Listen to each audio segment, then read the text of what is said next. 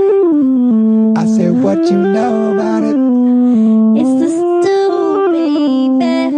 Got the mise en place. Young stew, baby. And the room a lot.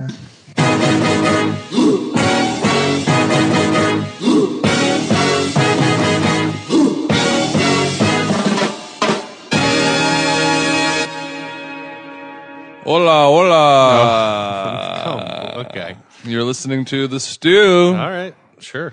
It is Seis de Mayo. But we are recording this on Cinco de Mayo. See? All right. When we're celebrating it by having a canned Miller Lite, a fine Pilsner beer. We are, but we're also cooking food too. Oh, we're cooking food. We're, yeah, we're, you're going to cook up some flap steaks and some onions and some peppers. Some poblanos. I'm going to make some sort of Mexican ish themed salad. I didn't ask you about the dressing. What's up with the dressing? Oh, the dressing is going to be a lime vinaigrette Okay, good. with queso fresco crumbles. Love it. some raw garlic crushed. Maybe Hmm. You uh, gonna macerate a little bit. Maybe put in a little lime juice first. Mellow that garlic out. maceracion. Mm-hmm, Sure. Yeah, um, yeah, some something like that. Some radishes. I'm gonna hit it with some spinach. Got some tomatoes, avocado. I was gonna crumble up some tortilla chips in there. That's a great idea. Oh, you know what? I, I should have got some frijoles negros. That would. I might have a can. Okay, well, these are all things that I mean. I'm sure you guys are listening. You want to hear us like discuss what we're gonna put in the salad. It's a food podcast, right? Sure. I think that that works for, for the listeners at home on sorry. Seis de Mayo. Yeah, we uh, we did not record one last weekend. Jason was a little under the weather. I was a little under the weather while having to DJ a lot.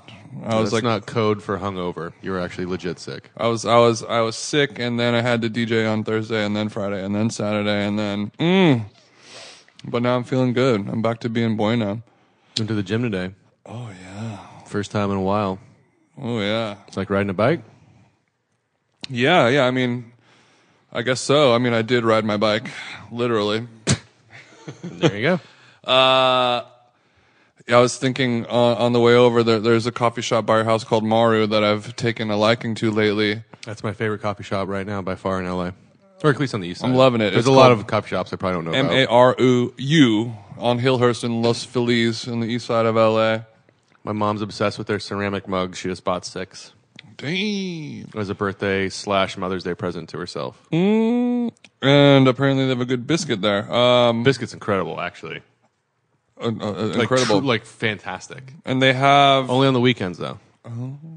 they have a great deal, which I which is another thing is like because their their coffee is so good. If you buy a a bag of beans, like a home bag of beans, whatever, it'll be eighteen to twenty one dollars for expensive artisanal, nice, fancy coffee. Mm-hmm. But if you buy that, you get any drink that they sell for free. That's a Starbucks move, But the, well, the thing is, that's a Starbucks move. but it's so tight. But when at Starbucks, you can get any drink, or they just give you a cup of coffee So I think I don't know. because you can get a cup of coffee that costs three, four bucks, or No, I think it's a whole thing. I think I've seen posts on the internet because that's a thing. Mm. Um, I look at it sometimes. Mm-hmm. that there's like a scam where people see the most expensive drink they can get. Oh, but maybe that's with like rewards or something. But well, like, that if makes you- sense. Like, what's the most expensive drink you can get for buying? Yeah, so it's like they've rung it up to like some. I think it's gotten as high as like seventy eight dollars because it'll be like thirty two shots, add every syrup, whipped cream, like that kind of thing, where it's like a, Oh, God. jo- it's a joke. Well, the beauty of this one is you can you can get It doesn't The- make you vomit horrendously after drinking it because it's really nice coffee and you Yeah. can just get one. but you can get the expensive things like a seven dollar matcha almond milk latte. Yeah, those are good. I usually don't like matcha, and those. I usually don't like matcha either, and Iced lattes are very good. and matcha's having a big moment right now. Ugh, so that's okay. What was it like a month ago? We did a we asked like we did a podcast and it was what was the most overrated thing? Matcha. Mm-hmm. Mm. So I've had so many bad matcha things, I've had a lot of bad matcha things as well. It's weird. but this It's- one's very good. This one I actually like incredibly refreshing and nice. I'm I'm challenging myself to explore more into it though, like why people like I like green tea when it's really good, but everyone just loves like when it's like a green tea flavored something. Right. And I've I, I never really never really understood it. Like the green tea Kit Kat bars, like you know, they're they're good, but are they better than just a regular Kit Kat bar? I don't know. Or like the green tea flavored ice creams and stuff, like they're good, but it's such an artificial thing. It's kind of but then when you have like your mom blessed me with some really really good imported green tea that I bloomed up, and it was like it was so subtle and, and very different. and it, and it's very akin to like all what I'll say about l- eating sea urchin or oysters or something like that, where a shitty version of it is just useless when you've tried Yeah. the top of the top of the jam. Did you top of have- the gam? Did you have a favorite pour? I only did one pour. That was a problem. Oh my! I hope my mom doesn't listen to this. She's gonna be so sad. No, I told her. Okay. No, it's because I tried it at like 10 p.m. Oh, fair. So I only had one. No, actually, you know what? I did two pours. Nikki got some, and I think she did five, and she said the second one was her favorite. But yeah, once once you have that, there's no there. Yeah, just regular green tea is just garbage to me. But uh, you can say that about almost every food out there. Sure. Garbage uni. Yes, Garbage creme fraiche. um, it is Cinco de Mayo. Hopefully, you guys celebrated all of that yesterday. Hopefully nobody's waking up in the clink. Hopefully, you're all. If you're listening to this, you're not. I mean, you can't listen to a podcast in jail. I think we've talked about this before on here, haven't we? Somebody might have prison walleted a cell phone in. You don't know. Uh, Shout outs to all our prison listeners who you're in use their jail- anytime minutes to listen to just take a moment. Our you, podcast? You have nothing but time to leave us a nice rating and review. five stars. and we'll shout you out. Um, but Oh, wait, no, I think um, was I s- the there's an article or not an article. There was a, a story on NPR today about how Cinco de Mayo is falling on a Friday, which like quadruples the DUIs. oh, as opposed to like when it lands on like a Wednesday. Like if it's a Friday or Saturday, apparently, obviously it gets bucked. That makes sense. And they they've got like ten times the amount of checkpoints because it's a Friday and that whole thing. So man, if you're still drinking and driving in 2017, what the heck is wrong with you? I know. I mean, there's no reason, but drink it up as our society crumbles. It's it's been a dark couple weeks, you know. Healthcare is happening. That's a thing, right? We're not going to get into it. No, we're not. We're gonna But skip right over that. One good part about the world is we got a lot of rain in the last few months. We're due for a shower in a couple days. We might get a a spring shower. Yeah, and be- and because of that, I've noticed as I walk around my neighborhood all the time, I've seen a lot of new plants Mm-hmm. blooming that I've never seen before. Like I'll walk down the same sidewalk every day for the last you know five to ten years, and be like, boom, here's a new weird thing, here's a new fruit, here's a new veg popping up, and I've and I've been eating a lot of mulberries. Yeah, I don't even know if I know what a mulberry is. I mean, they're they're ac- and If I've I've- ever had one. they kind of look like a long, a little bit longer, more oval shaped raspberry, Okay. but then it's kind of a pinkish color with like a clear purple kind of gradient going on.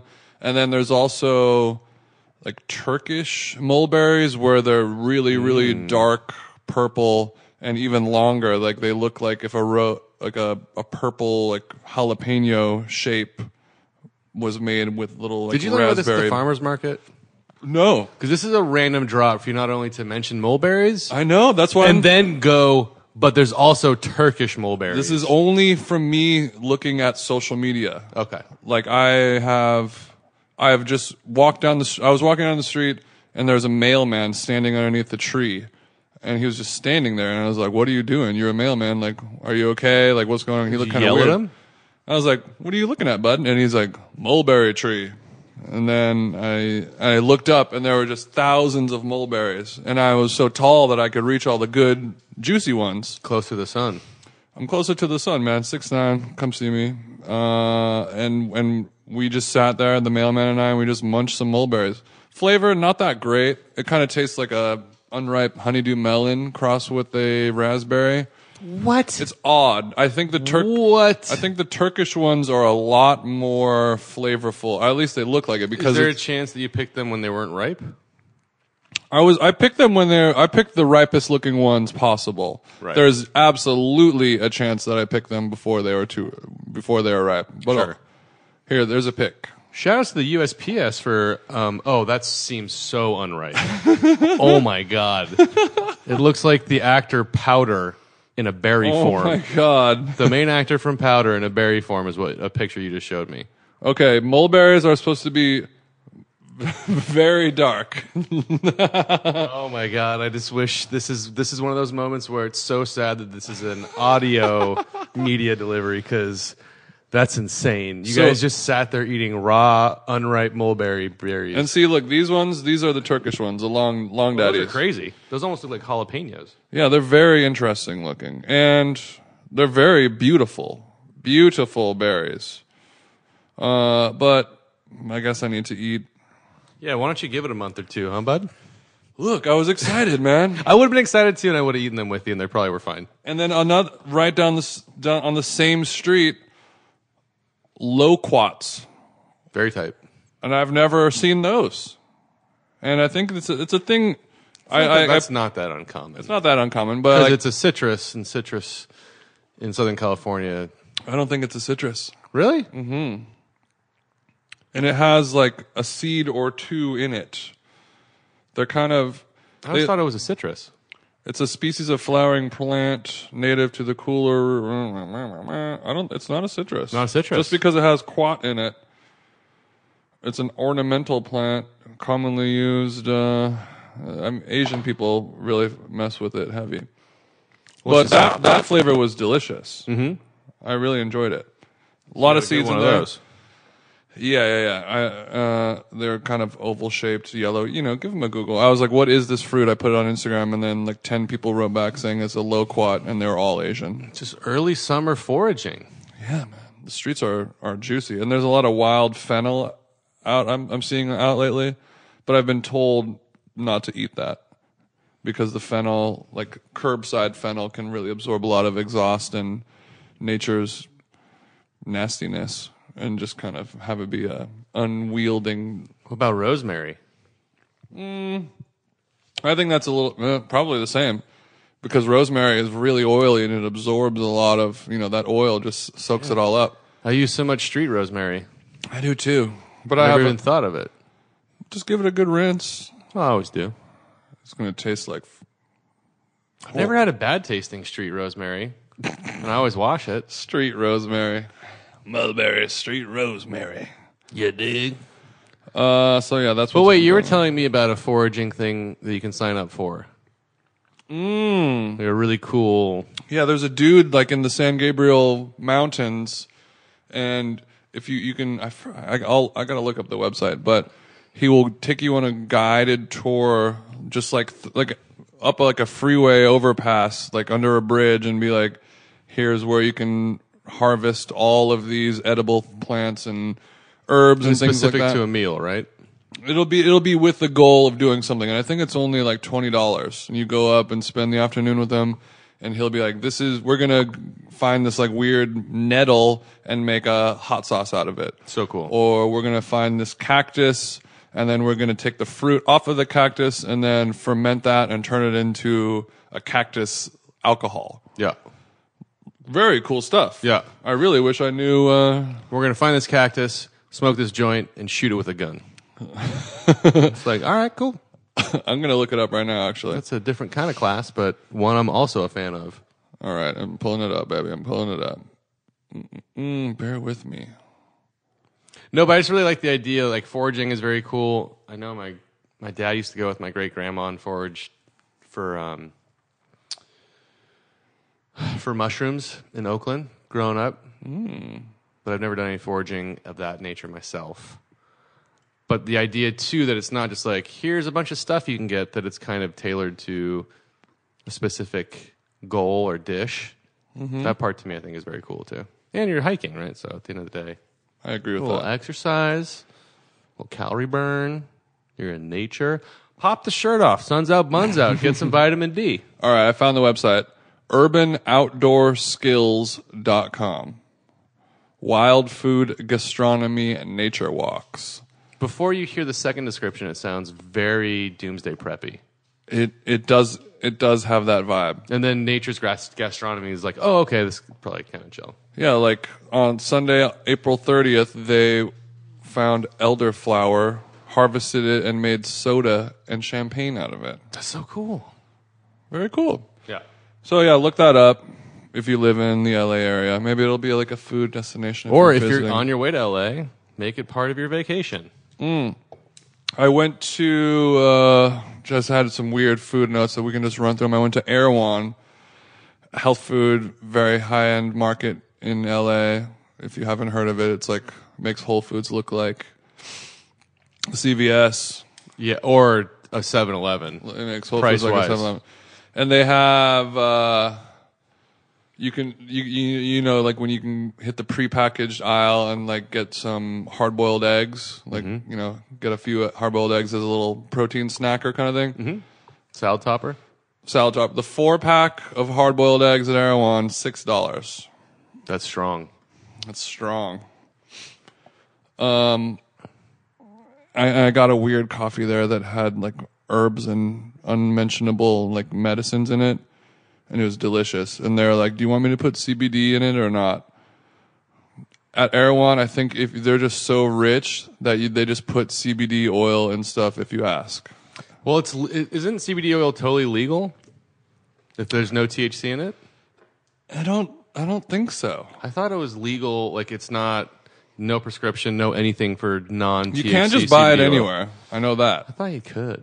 I, I Maybe no. there's a strain of CBD oil that's like not as tight that is legal or something. Because there's like dog, there's dog CBD oil, and that you can't get old. you- Where do you buy that? I don't know, Exactly. but you can't. No, okay. There's some version of it that's got to be flying under the radar that's I mean, somehow yeah. like. And there are, so there are varying levels. Just Yeah. how you can, they're not hitting you with like pharmaceutical grade like crazy CBD oil.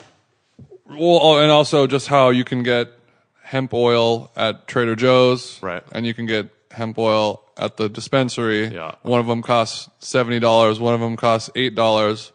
One of them make you feel better than the other. I'm listening. I'm listening. Both of them have. I didn't like, know that you could see an the oil in unyielding everyone. smoke point. That's crazy. That's so cool in a way that like I'll never do it, but just that it, It exists has like a makes me weird laugh. elitist feel to it, where it's just like Erewhon's like, yeah, we're just gonna start putting CBD in our stuff, and then the cops are like, all right. Well, it's like it's like a ver- it's a it's a hippie version of like could such be an wrong, exclusive LA club that you can do cocaine out on the tables. 'cause Yes. everybody is so vetted that they're not going to take photos. There's no shenanigans. Mm-hmm. And it's like some crazy private situation, but the hippie version of that. And that's truly where you want to be at in life. Just as a pro tip, if you're in that room where you can do all that, and everyone's vetting each other, everyone's in a checkmate scenario, The vibes chill. and the vibe is chill. Oh, baby. We can do that every night. I went to, speaking of elite things, I went to like the opening of a clothing store and Squirrel catered it. And they had this tr- turmeric, go to it. turmeric lime popcorn. I didn't know it happened. Delicious. Nobody told me it happened. Yeah, I didn't. I was, I was, I was a plus one of somebody. I'm sorry. I'm huge into fashion. as all the listeners know. I There's a women's clothing store called straight Bird. up. Tell me somebody that you know that's a bigger popcorn head than me, though. You do like popcorn. Love popcorn. It was good, and I don't like uh, room temp popcorn, and it was interesting. And the thought of eating turmeric popcorn sounds dumb to me, and I Eh. and I was munching it down. It's got that. It's got kind of a Jessica brewer's from Squirrel yeast vibe. You smart. Turmeric, brewer's yeast. Those are all those little subtle hints that can get that popcorn turnt. Well, we've got some uh, we've got some listener questions that we're gonna blast through now that we've wetted our whis- whistle. First question from my old friend Justin Thomas K. How do you feel about carbs? Carbs. I was talking to my friend Devin, who was like, "Yeah, I don't eat carbs anymore or sugar. Like he doesn't eat fruit anymore." Okay. doesn't eat carbs or any like it just seems it just seems a little a little odd. Well, well, hopefully he's listening to this. um, Does he listen? He listens to Tall Tales. He might listen to this. Devin, you little bitch. um, no, I- I think I think it's. I don't know. th- That's a conversation about like gluten and carbs, and you know, not all carbs have gluten. Like so it's different, but that's probably part of it. Um, I would say a reasonable amount of sugar from whole fruits is. I, it's incredible to me that somebody would skip that. I'm not talking about a glass of orange juice. I'm talking about eating an orange Just munching a banana. glass of orange juice not great for you Mm-hmm. eating an orange very good for you um, Yeah, man. so that's very confusing to me and i also think certain complex non-processed carbs are very good for exercise and i Yeah. think they're very much not i think they- they're very much a part of a, a healthy active lifestyle if you want to mention Devin Foley, I think he either sits or stands a lot, but he's in the same place. He, you know, he's in tech, and you know, I don't know. It, it- it just surprises me that um, to do that wholeheartedly, just to s- cut that swath out of your diet when there are carbs is covers so many things and so many healthy options depending on your lifestyle. I I'm, I'm, you know, I Mm-hmm. don't. He think could it's- be in the boat. I don't think it's intrinsically a healthy thing, but I, I think Mm-hmm. some people could do with eating a lot less carbs. I, I think for him specifically, it might be leaning a little on the uh, psoriasis relief side. I know that that's a big thing. Well, I mean, Shout that's- outs to all of our listeners with psoriasis. We believe in you. We that's- love you. Yeah, I mean, like when you're talking about very specific We won't touch you though. to a person's needs or allergies. No interest in touching your skin. Sure. But when you talk about it as kind of like a lifestyle for everybody, kind of like drink less, eat less processed sugar, eat less processed foods, that's, I think, that covers everybody in the world. but when Absolutely. you talk about it like, ah, the world shouldn't eat carbs, it's kind of like, what? what? No, no, no, no. That's, that's yeah, and, a our, very and our different friend Justin is conversation. re- approaching this from sort of the paleo, CrossFit kind of world. Well, there's all. I mean, but also, I mean, in that world too. I mean, if you're trying to drop weight, what are you trying to do? Are you trying to drop weight from being heavily overweight, or are you trying to cut into an eight pack definition where you're LA model worthy or Hmm. Yeah, that New York one. model worthy? I mean, when you do that, When when they you get need to scary skinny. yeah, when you need to get really cut and defined, I mean, there's so many things that you have to do, and it's very, very nutrition specific. It's not, it's less about exercise and way more about nutrition when you're talking about certain stuff that you need to do for Eight packs made in the kitchen, not the gym. We we've said that many a time. many times. A lot of a lot of kelp noodles, a lot of kelp noodle carbonara. You know what I mean? But I think the paleo diet, I mean, I think it's probably very healthy and works really well for people. I, I just don't, Until you have an aneurysm, it's just, it's just one of those things where it's like, it's gonna happen. there's paleo, not an guys. answer for everybody, and if it works for you, it's great, but I think. He does look buff and he's strong. It's more so about- that's cool. conscious eating. Yeah, he didn't get that way by not exercising either, if that's the situation. So, He's flipping tires. yeah. Please believe. Oh, he's doing CrossFit. he's doing triangle push-ups upside down and stuff like that. I pray for your joint, friend. I pray for your connective tissue. Yeah, your, your connective tissue. Oh, brother. Um. So yeah, that's how we feel about carbs. I feel like, you know, I think we we probably eat too many carbs, and our body is like addicted to them, and we're probably that's why I like I I have to force myself to eat like sweet potatoes all the time because I know it's a good carb that's good for me, and it gives me energy. But like sometimes I really just want to eat some chili cheese Fritos or like some chips and guac, and like that's the carb that I crave because it's so delicious and salty and crunchy. It's the crunch, you know. Yeah, but I was talking to a friend of mine a while ago, a couple years ago, and he was saying I'm gluten free now, um, or not gluten free, I'm, I'm carb free, and and he made a good point because I try to eat consciously, uh, and I know when I'm kind of like, all right, what, I'm just gonna have whatever I want today, or I know this is not necessarily like a great idea, but it's what I want to do, and it's fine. And then I Seven eat, layer dip. yeah, and then I eat healthy or, or do something different. But he was like, it's really easy for me. Like he's like, you know, because he's not, he wasn't somebody that really thought about tr- nutrition or what he was eating. And he was like, I started thinking about it when I first, you know, started cutting carbs out, and I was like, I'll have toast, and then for lunch I'll have a sandwich, and then at night I'll have a pasta, or I'll have something with bread, or uh, and or I'll and I won't Whoa. even think about it because it's just that's very normal average food, Yeah. or a bowl of cereal and a sandwich. And he's like, and there's all these things that I don't have to eat with that. And to me, that makes a lot of sense. And I don't eat like that. like I don't unconsciously like have bread in the morning. Like I'm thinking about, okay, what am I doing? Am I going to exercise in a couple hours and I'll have a bowl of oatmeal or like I'll do this. And if I'm, am I going to have a sandwich, do I really want this sandwich or is this just what lunch is? Because if it's what lunch is, I'll not have a sandwich. It's kind of like it's very specific and dependent on what you eat. And I think what can be healthy for people that aren't that conscious about what they're eating is kind of looking at and identifying how they just take for granted that what they're shoving in their mouth may not be the best thing for them. Even if it's not super unhealthy. But just like a turkey sandwich with bread is kind of like, is it a great turkey sandwich? Because if it's not, like, maybe not the best thing.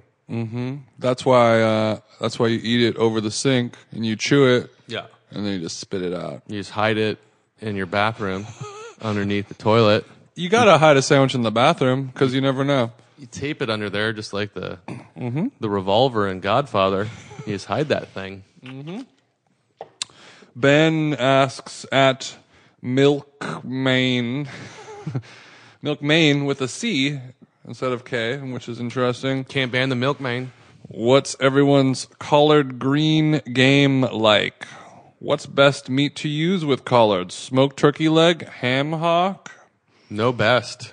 Find find something that you really like. Find somebody that's smoking. Yeah, what are something those that's called? really Is those good. called seasoning meats? Is that what that's called? Seasoning meats? I don't know. Yeah, there's like ham hocks and smoked turkey wings. necks, wings, Yep. all that stuff. I like, uh, I mean, I like a ham hock myself personally, but I mean, just regular old bacon is really good, and pancetta is really good, and they're they're all delicious. I wouldn't use something as. I mean, pancetta is great, but I think it's a s- it's a subtler, Yeah. more expensive sure. but bacon for sure. Um, I think there's no right answer. I think when you when you try something like at a farmer's market where somebody's smoking and selling their own stuff as opposed to just buying something from a grocery store, Mm-hmm. we put those two ham hocks next to each other. You're like, this is two different meats completely. Mm-hmm. And so, like, you might prefer ham, but a nicer smoked turkey leg from somebody that you know locally is selling something could be way better than a store bought ham hock. or Mm, yeah, pig's go foot or and they're something. still going to be pretty cheap. Yes. So spend a couple extra bucks. Don't go to the Piggly Wiggly. Nope.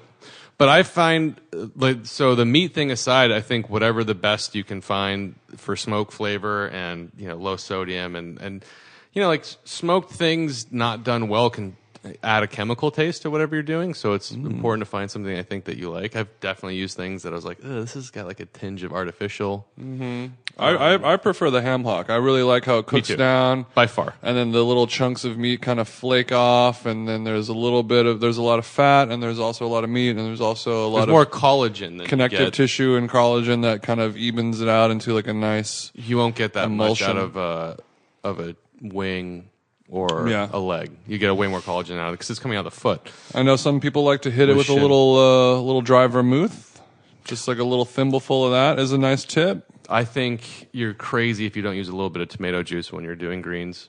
Mmm. Because that, to me, that's the thing that really kind of Tomato cuts juice. any of the bitterness out of any kind of collard green or mustard green.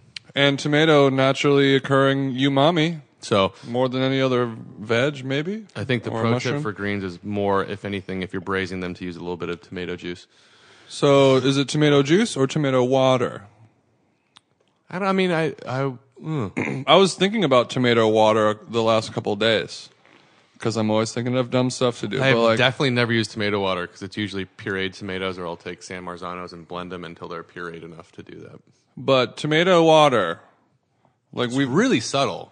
is really subtle.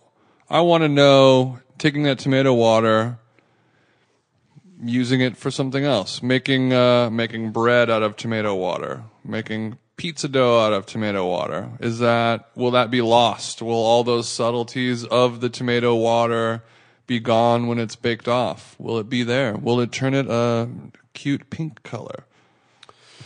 What do you think? Yeah, I'm not much of a tomato water head, That's the best part. Nobody is. but um, And I was also well. I thought of this idea because I was is that was, that's what's used in like tomato breads? Tomato water? no, No. no. I don't think anyone does that. No. But I was thinking about it because I was steaming some shard per your mom's request, And what up, Jill? How you doing? Lovely to see you. Steamed it, and then I had this like you know an inch of green-ish looking water in the bottom of my pot, and I was like, oh, there's probably some nutrients in there, and I'm just gonna like throw it away. What if you just made, you know, made some bread out of this? Sure. is that but I, I'll- I would like to if anyone knows if there's any nutrients in there at all if it's worth it There has to be something. Mm-hmm. There, I mean, if it's organic and pesticide free and all that stuff, and there's no potential, you know, leaching or anything, like it's got to be. but It's got. There's got to be something in there, even if it's so minimal. but it will also like because it has trace elements of shard or tomato in there will that hinder the ability for the yeast to Ooh, that's a good question. to bloom or will it help it and turn it into a, a hyper mother dough well, now you're just being really positive. But I also really just like the idea of like you buy, you get like a can of tomatoes from like a s- can of San Marzanos from the from the green hills of Italy, and it's shipped in a truck and a boat and an airplane all the way to you. You squeeze it and you separate the water, and then you have this water that rained down from Italy, and now it's just sitting in your kitchen, and it costs you like three dollars. So, And then you're like, you don't want to just throw that magic water away. Use it for something. Brush my teeth with it. water your flowers with it, and then they'll turn into tomato plants. I'm pretty sure that's how that works. That's that kind of reminds me of that's like a little sausage party esque, or like it's a Yeah. little like you're watering me with my brothers, yeah, exactly. or like when you make uh, chicken and eggs. Mm-hmm. You know that kind of thing of uh, you know this is your baby, and I'm like scrambling you with your children. It's gross. yeah, I would like to, yeah, raining down tomato water on a tomato plant, and then the little tomatoes just screaming because it's so. I mean, I'm pretty sure if I died in this apartment, Lenny would eat me at some point. Lenny is your dog. My dog. We should clarify. Sure. Uh, Shout outs Lenny for eating me if I die. interesting and not turn. Feed you. Interesting turn. Next question. Yeah, thanks for that question, Milk Main. That's what I say. Um, Max, my friend, uh, Print Club. We have to investigate the best char siu in LA. Andre, do you have any insight on that? No, but it's not going to be in L.A. It's Mm. going to be in San Gabriel Valley, I would imagine. Well, you know, I guess that'll count as well. But yeah, I would. Yeah, I would look towards Alhambra or SGV before Mm-hmm. L.A. There might be like there are also like the, the So char siu is kind of like the Chinese barbecued grilled pork kind of thing. Huh? Uh, Um, it's the you know the it's sweet. It's got some plum in it. It's what's red. What you see. Mm-hmm. It's like a, it has that pinkish color to it. I don't know if it's grilled.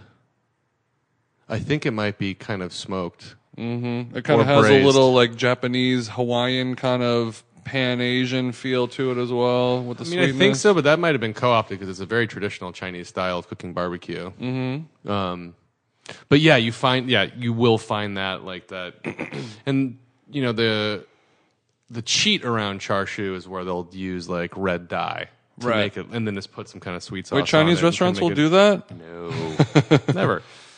But I mean, the places that don't, you know, they're trying to do it cheap or cut the corners. Like you'll get a very kind of like faked out looking because that pink color is a big part of it.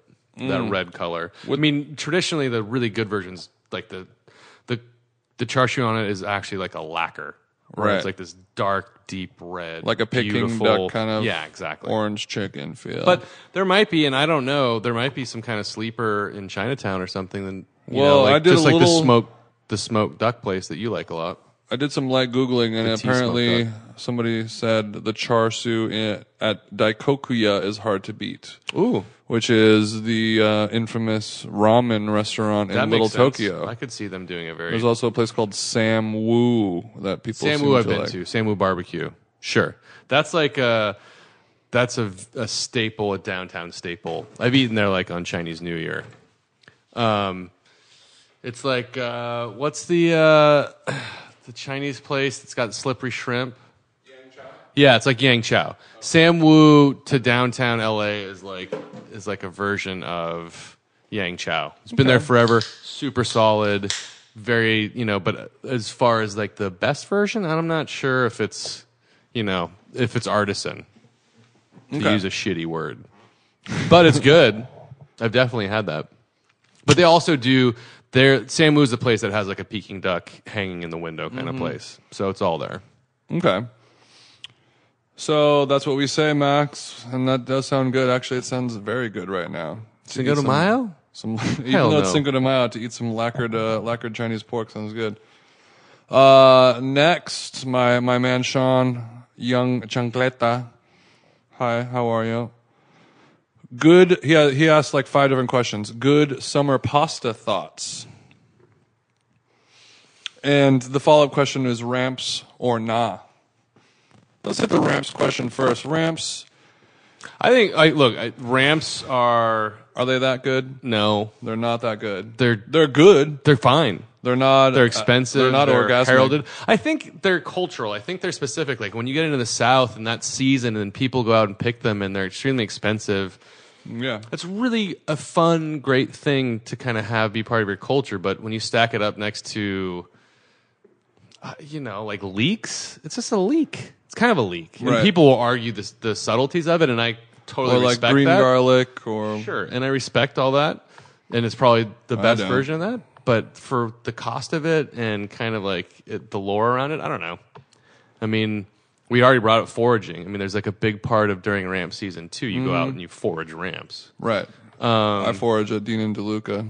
So I think they're very cool, and there's no knock against them except that like, is it is it that universally better than Not worth being the in a hype similar for me. family?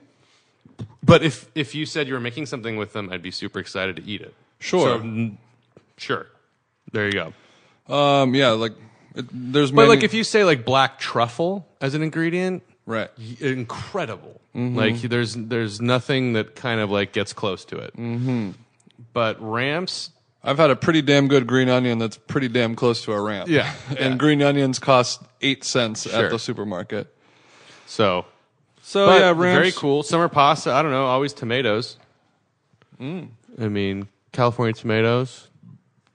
Oh really? Um, you know, just the, the fact that when they come in, it's like it's kind of hard to beat. yeah, I think that that recipe that you would use the Nancy Silverton one with the the roasted cherry tomatoes and the onions and the garlic. We just roast that in a in the oven for an hour with a bunch of olive oil and then put it in the blender with some torn basil. That one really good. But also when I hear summer pasta, I think primavera. I think like uh, a lot of it for me goes to like a cold pasta or like a, Oh, yeah. a room tempe kind of pasta sure.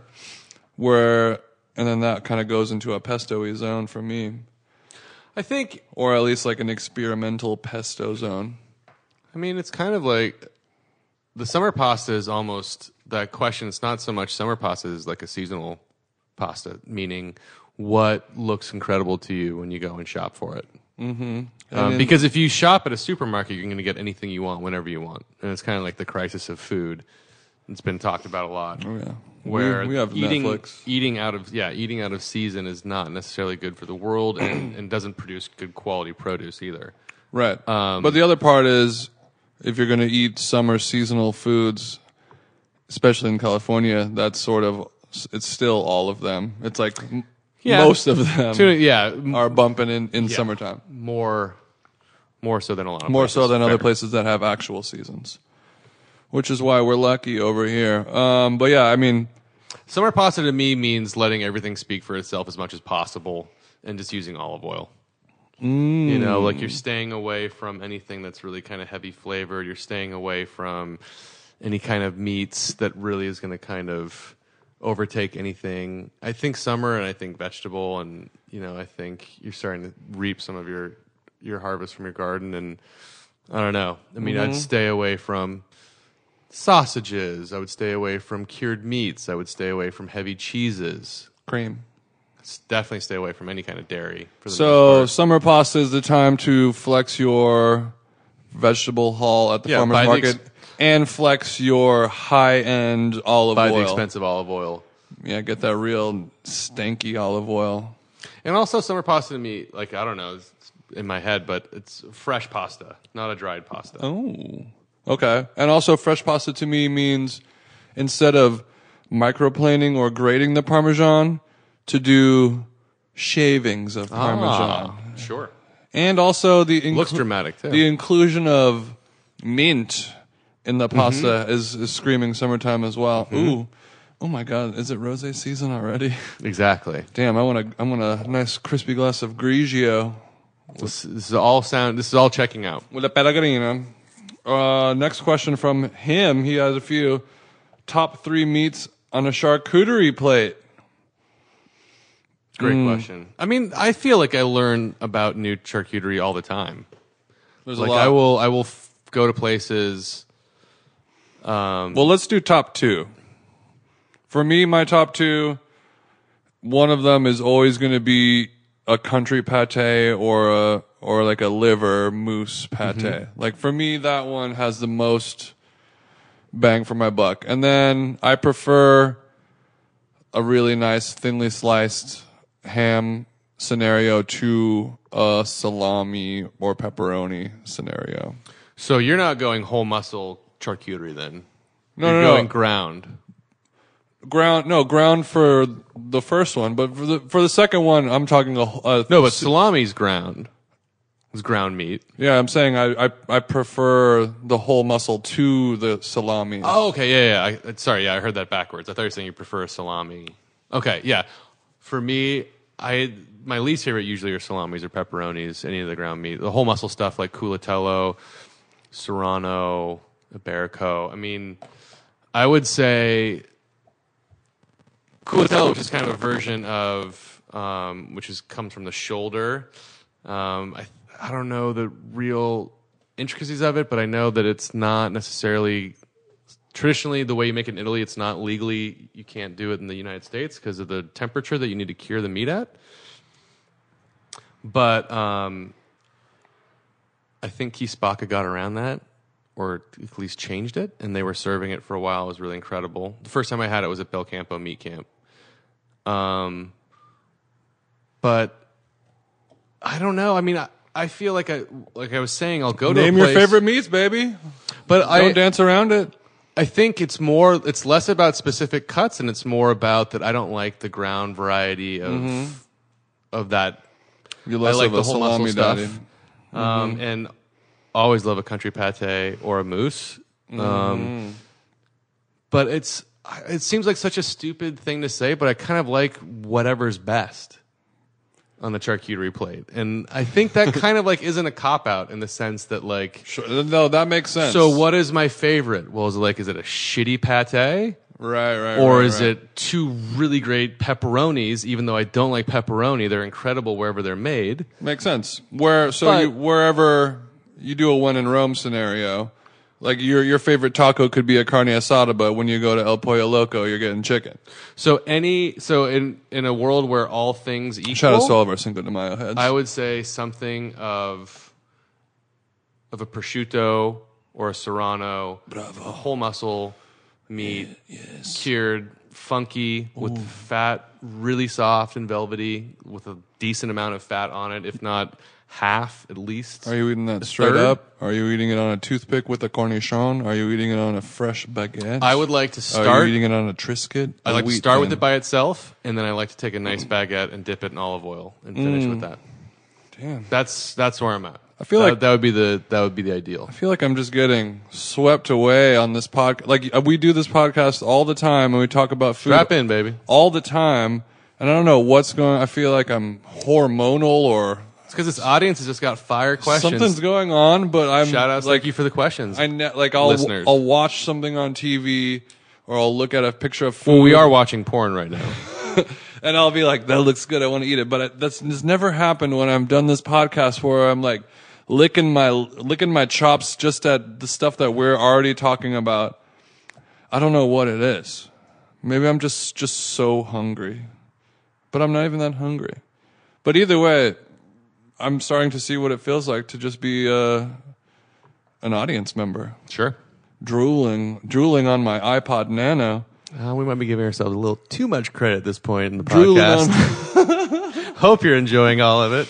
Obviously, we're entertaining each other. His final question: uh, pesto or red sauce? That's a tough one. Yeah, That reminds I'm taking me- the fifth on this one. That's a tough. That reminds me on the on the Eater Food Podcast. they'll do red a- sauce, red sauce. If like Mm-hmm. going back to all things created equal, I usually will lean towards a red sauce, but I want it to be meat specific. I don't want it to be a vegetarian red sauce. So every Mm. time like a, a gravy, I'll probably pick that three to one over a pesto, which could make my dad cry because I think I feel the same way. I'm, I'm, I'm I love them both. But we're from if- Genoa, and that's that's a that's a Right. pasta, a pesto pasta specific. Gun to my head, I'm I'm picking the red sauce. But that that reminded me of another question they'll ask on the Eater One Lightning Round: olive oil or butter? Olive oil. Oh, well, yeah, I guess I'm Always. I'm asking an uh, an Italian, so I I mean I think the only reason I have butter is usually to do like a roux. I don't know. Butter butter stays in my fridge a very long time. I eat I eat a good amount of butter. No. There's nothing wrong with it. I'm saying me. I cook a lot of cook a lot of eggs, so I'm always buttering. And then I've been doing a lot of fried rice lately. I've been doing a ton of fried rice lately. Butter, man, butter in the fried rice. That's Really? how you can take it from good to great. Chinese five spice, little pot, little dusty is how I've been doing We it. need to do a side pod just on fried rice. Save it for the next one. But no, I've been doing a fried rice almost once a week for like the last month, and I don't know why. I've just been really enjoying it and making it really. I've been doing it as my get home at 11 to w- 12. oh no! Got a couple pops in me. Yeah, and I there you want go. and I want a little I, need, I want a nice hot satisfying bite. I'm hungry. So I've been trying to figure out a way to make a nutritious like obviously there's going to be oil a little bit and Try bad Mm-hmm. to- stuff in there. Do you have the rice already in the fridge, dried out, and Yeah. sitting there? Yeah, well, that's a here's good the look. thing. I've been do, I've been making like the healthiest version of all time, where it's I'll do a ton of garlic. Mm-hmm. So like for one small bowl, I'll have like four cloves of garlic, What about pineapple? no pineapple. Also, I'll do olive oil, hit it with the garlic, cook that super high heat, you know, so it, in ten seconds it's done.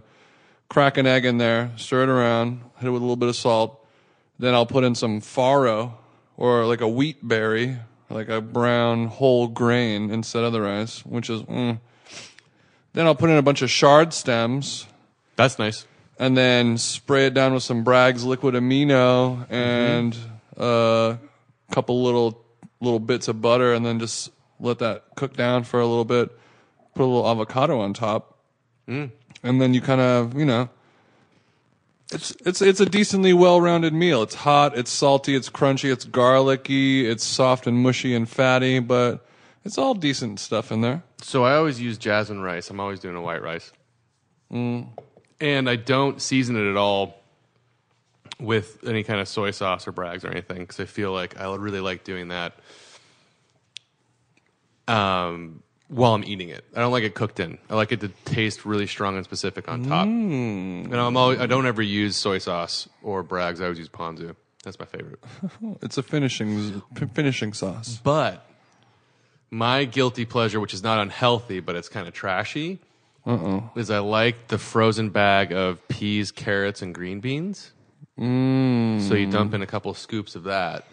So I'll start with like some toasted sesame oil, like one to four olive oil to toasted sesame oil because it's really heavy and strong. Yeah. So mostly Mm. olive Extremely oil strong. then a little bit of toast sesame, and I'll do some onions and garlic in that, and then I'll throw in uh, the egg, Mm-hmm. toss that in there, and then the peas and carrots and green beans, mix that around, and then And then the those that veg is going in frozen. Yeah. you're not re, you're not nuking it or reheating it. but it cooks. They're so small, it's like it instantly is fine. It doesn't even cool down the wok, and then the rice goes in. Sure Mm-hmm. about that, sweetie? Pretty sure. And then a little bit of five spice and a little bit of salt and a little bit of black pepper. Okay. Fried rice, we're- it's coming around. It's the and new. also and you know obviously add chicken or if i'm going to put meat in it or whatever but sure. I've been doing a lot of fried rice. Sometimes I'll put in um, guanciale. Is that bad? no it sounds great It's so good. i bet A little goes a long way. um. So yeah, good questions, my my man. Sorry about that fried rice tangent. Not sorry about it because it was good. Next question from Matt Cassio. Matt O. Cassio. Favorite French food slash thoughts on the French paradox. What's the French The paradox? French paradox being they drink wine and eat heavy food and they're skinny? that's right. Sure. Well, I mean, in more words or less, yes. The uh, the French paradox: uh, French people have a relatively low chance of coronary heart disease while having a diet relatively rich in saturated fats. I think, I mean, So yeah, basically what you said. you're just asking. So, favorite French food first. I'm going to say I really like the, I love the classic French omelet that you would get at Petit Trois, per, perhaps, where it's just nothing but butter and egg and salt, and it's just perfect technique, fantastic. Oh, every, everything else, like it. like I don't like a steak au pois. I don't really love snails because they just taste like butter, and you can just be eating anything. Um, I mean, like, yeah, I'm, I'm not a, I'm not super d duper. Uh, al- although at my brother's wedding, that that ratatouille was really good. I liked it.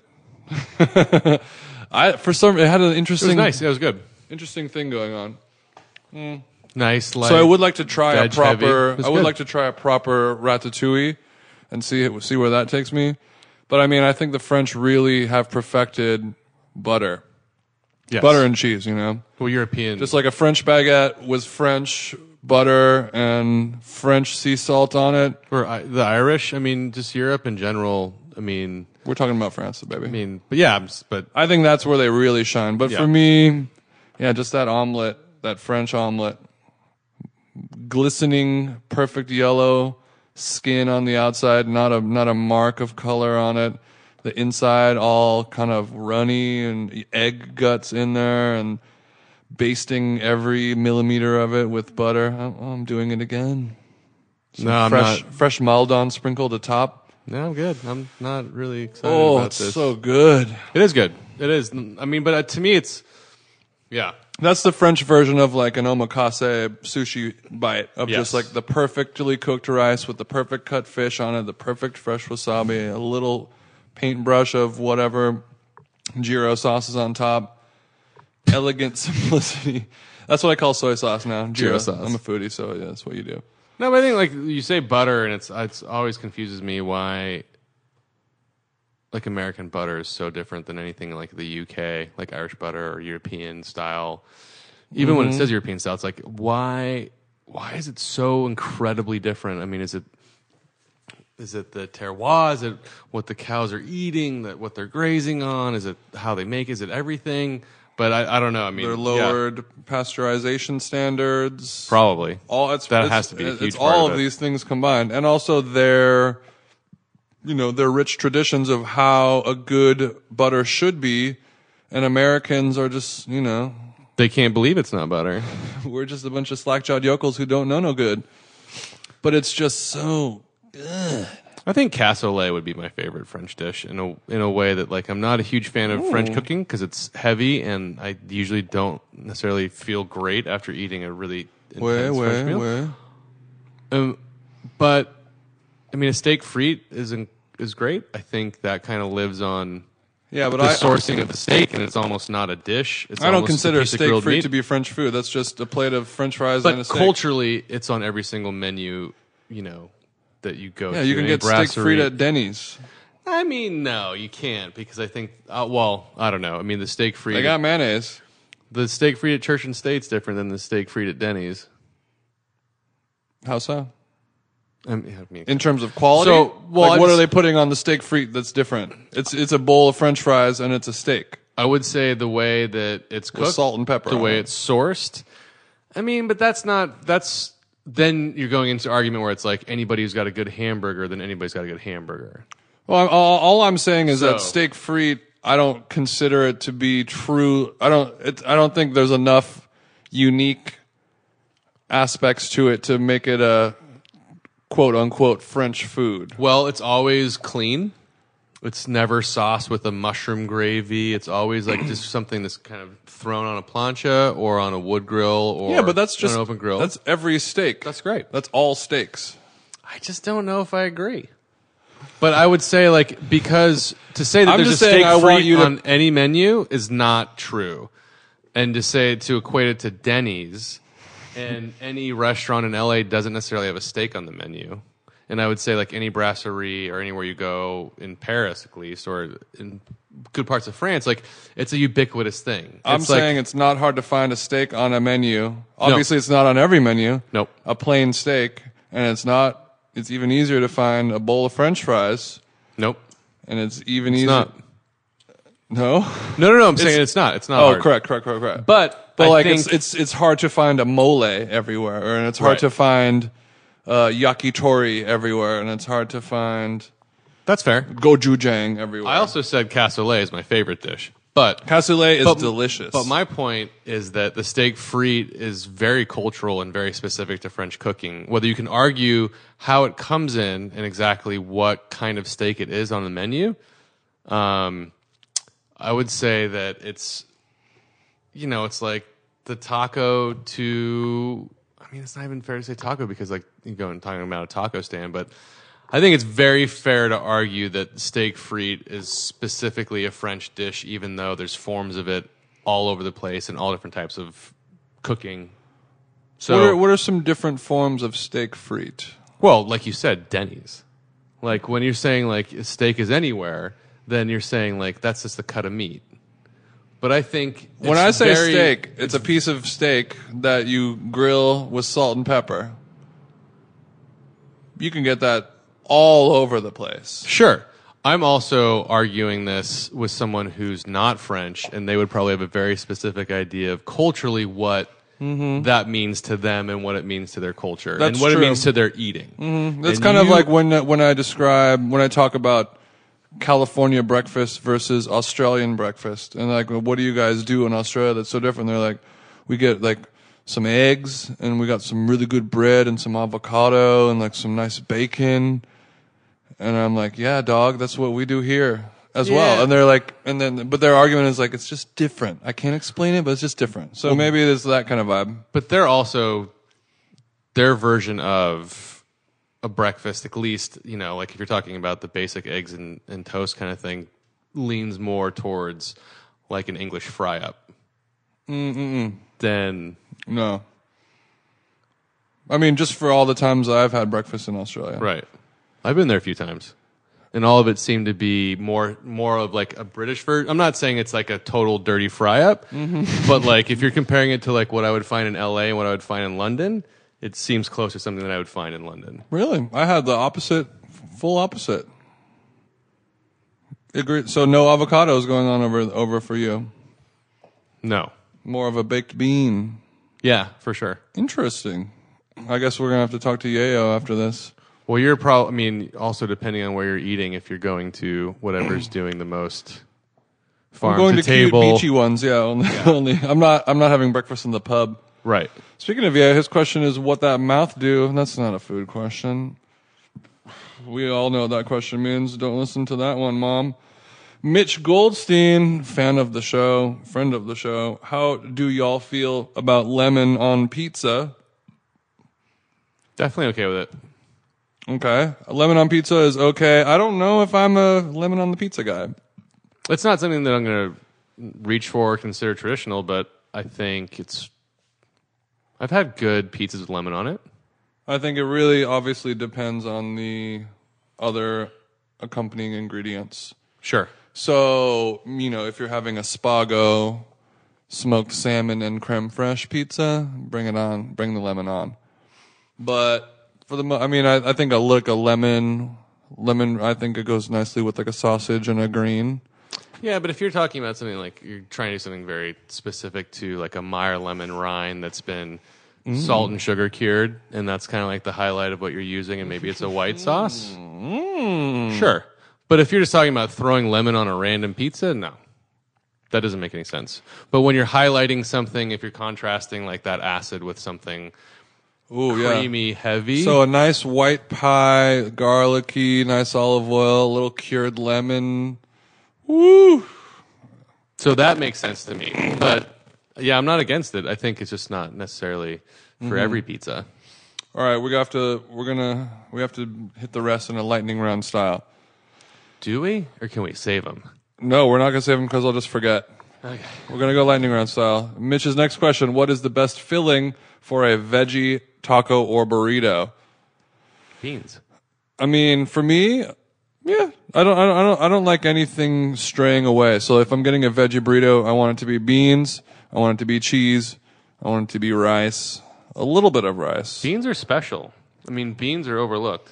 Yes, a You good, do a nice good bean. Is, Rancho Gordo bean, like it's as good as any meat filling if it's done well. So I would say beans. Mm. I need to have guac in there. I need to have sour cream in there. I need to have a salsa in there. I like a little. Do you say filling or fillings? both? Oh, okay. The S was in parentheses. But for me, if I'm getting a veggie one, I like to get a straight up regular run of the mill fillings. I don't but for a taco you can you can get a little more wild. But even then, Like yak fruit? like a jackfruit, you know, stuff like that, morels, uni. Um, but I don't I don't like my tacos or my burritos to be too highfalutin. I like to stick to the regs. You also like fries in your tacos and burritos, depending on it. I will is a, occasionally like which is a tight, California burrito, not in a French, not in a taco. which is a tight veggie filling. some A people- French fry. Yeah, a lot of people think it's an abomination to put French fries in the burrito. They're crazy. Australians, wink, wink. Best flavor of ice cream for me, it's a classic vanilla or a mint chip. I'm a huge fan of mint chip, but I think my favorite is a salted caramel. Salted caramel must be nice. McConnell's makes a great one. Okay, okay. But I think it- my favorite, all of my favorite ice creams have always been salted. I need that in there. even, even- even since you were a child, No, but if you're talking about like not eating at CVS and getting chocolate malted crunch, which might be my single favorite flavor of all time, period. okay, that's what we, that, that's where we wanted But- to get to. But if yeah, if you're talking about a nicer ice cream, uh, you know, I think it, to me it's more about it being salted than the actual flavor of it because it can be lavender, it can be caramel, it can be chocolate, it can be anything. But the salted part of it is what kind of sets it off for me. Moral of the story: You're a salt daddy. Yeah, moral of the story is I don't really like ice cream. I just really like salt. Uh, Mitch also sent over this image that we're not going to get to, but you should look it up. It's called the sandwich alignment chart, Oh, where it's like a it Is it saying that hot dogs are not a sandwich? is, but it's it's a when you s- when you said it, I was like, I know it. it's a cross sectional graph that rates all sandwiches in terms of their structural alignment and their ingredient purity or rebellious levels. So like chakra. the most ingredient rebellious sandwich would be like uh Belgian waffle fried chicken, you know, ice cream kale chip thingy and then the most structural one rebellious would be like a weird wrap flatbread thing Mm-hmm. and then everything in bet- right in between is a hot dog. Is there anything that is like lettuce wrapped? It's not on this Is it graph. all got buns? it's not on this graph. Buns part of the requirement, or some sort of I think bread. so. It is confusing. Which is fair. to Which is me. a, I think that's a good qualifier because then you could really kind of go all over the place. This kind of graph is right up my alley. Sadly, we don't have time to do a full deep dive into it, Mitch, but thanks for those questions. Carlos says favorite hummus additions uh, or, or dippers or derivatations. Good word. is that a word? Derivatations, is that a word? Maybe. I don't know. Um, Carlos, I mean, it's it, for me dipping the hummus. I mean, it's really hard to beat. Like I go to Dune all the time, and like I think just having a really nice, more on the watered down side of hummus is is kind of the traditional preferred way of doing it. No olive oil in it, but olive oil on it. I like the olive oil on it, Yeah. Um, like a little well, like yeah, a you, I pasta mean, yeah, well. I like that's- that. That's the way it should But- be done. But I mean, I have a I have a recipe where I I I like the sumac on top. Oh yeah, of course. Um, but yeah, just a nice, nice little flatbread non pita kind of thing really seems to work the best in there. But you know, hummus is is so normal and good, and you know, good for a carrot carrot stick in there. I've I have a, a recipe where I use hummus and I put all the leftover charred shard stems in it. Just steam them up and, and hit them in there, and they don't, so you can just munch them all in a scenario where you don't even notice that they're there. Other than it turns your hummus like a little bit of a grosser looking color. I think the best hummus is is hummus that's just been made a half hour before and it hasn't been chilled ever. It's never been let come to like a refrigerator temperature. And I Mm-hmm. That's think the that one. speaks to I don't know if it's watered down, but it has to at some point. If you're putting anything in a refrigerator, it's going to cool down. It could potentially lose some moisture doing that, and it's going to change in texture. Mm-hmm. But when you have something you just blended some hummus together and you're serving it, I mean that's like Oh yeah, that goes miles beyond any kind of seasoning to me. To once you have a baseline, like it's reasonable, it's good. The fresh hummus will beat almost anything else most of the time, as long as it's salted enough. Basically, agreed. oh, so good. All right, Andre, we are the best thing that we ate all week. You wanna- Badmash, You're gonna. All right, you start it off. because I got to go for the first time. Stewie, R.I.P. Um, you could not make it tonight because you're working hard as always. But we got to go to the restaurant that he's at right now. He's working at, and they had a mussels and coconut curry that I thought was my favorite dish of the night. And I don't always love mussels. Um, I really like them when they're good, but it's kind of like one of those things where it has to be good. Um, served with some fresh naan, the uh, the chili cheese naan, um, and uh, the mussels were outstanding and fresh and incredible. But really, it was kind of like the coconut curry that they were sitting in. It's always nice to like to curries are so different from cuisine to cuisine, and Indian curries can be so different from Thai curries or North African curries. Um, and that one was just so clean, and the coconut was so heavy and strong. The flavor of it, It was thick and viscous. it was just it was perfect it was light enough that it didn't kind of you could really enjoy the muscle but it also had enough kind of character and you could really taste everything going on from the curry i mean i mean look even the curries are different as far as like the actual the mi- the the dry curries they're using for the sauces so it's going to be different mm-hmm. but i think dipping naan into the the curried mussels is my favorite meal of the, of the week It was delicious.